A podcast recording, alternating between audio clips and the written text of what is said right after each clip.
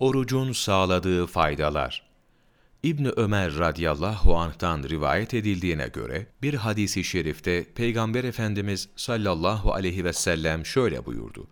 İslam beş şey üzerine bina edilmiştir.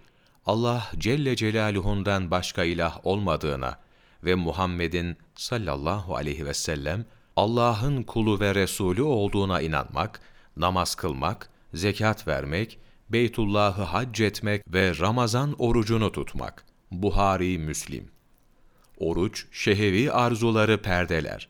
Zira fazla yemek içmek şehevi arzuları hareketlendirir. Aç kaldığındaysa şehevi arzuları kırılır.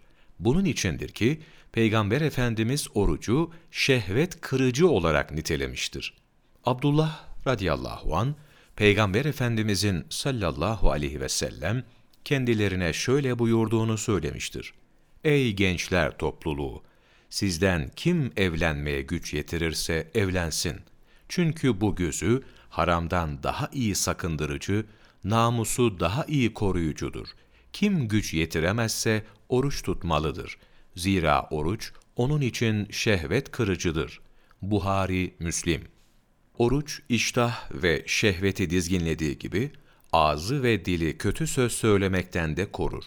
İbadetlerin sırlarına vakıf olan büyük zatlar, oruç tuttuğu ve namaz kıldığı halde bir türlü çirkin işlerden sakınmayan, fenalık yapmaya devam eden kimseyi, abdest alırken su almadan yüzünü elini üç kere yıkayan kimseye benzetmişlerdir.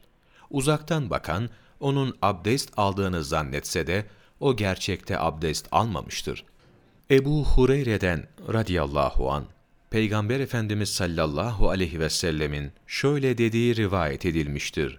Nice oruç tutan vardır ki, orucundan onun için sadece açlık vardır. Nice namaz kılan vardır ki, namazından onun için sadece uykusuz kalmak vardır. Ahmet bin Hanbel, Sualli Cevaplı İslam Fıkhı, Cilt 3, sayfa 304, 2 Nisan Mevlana takvimi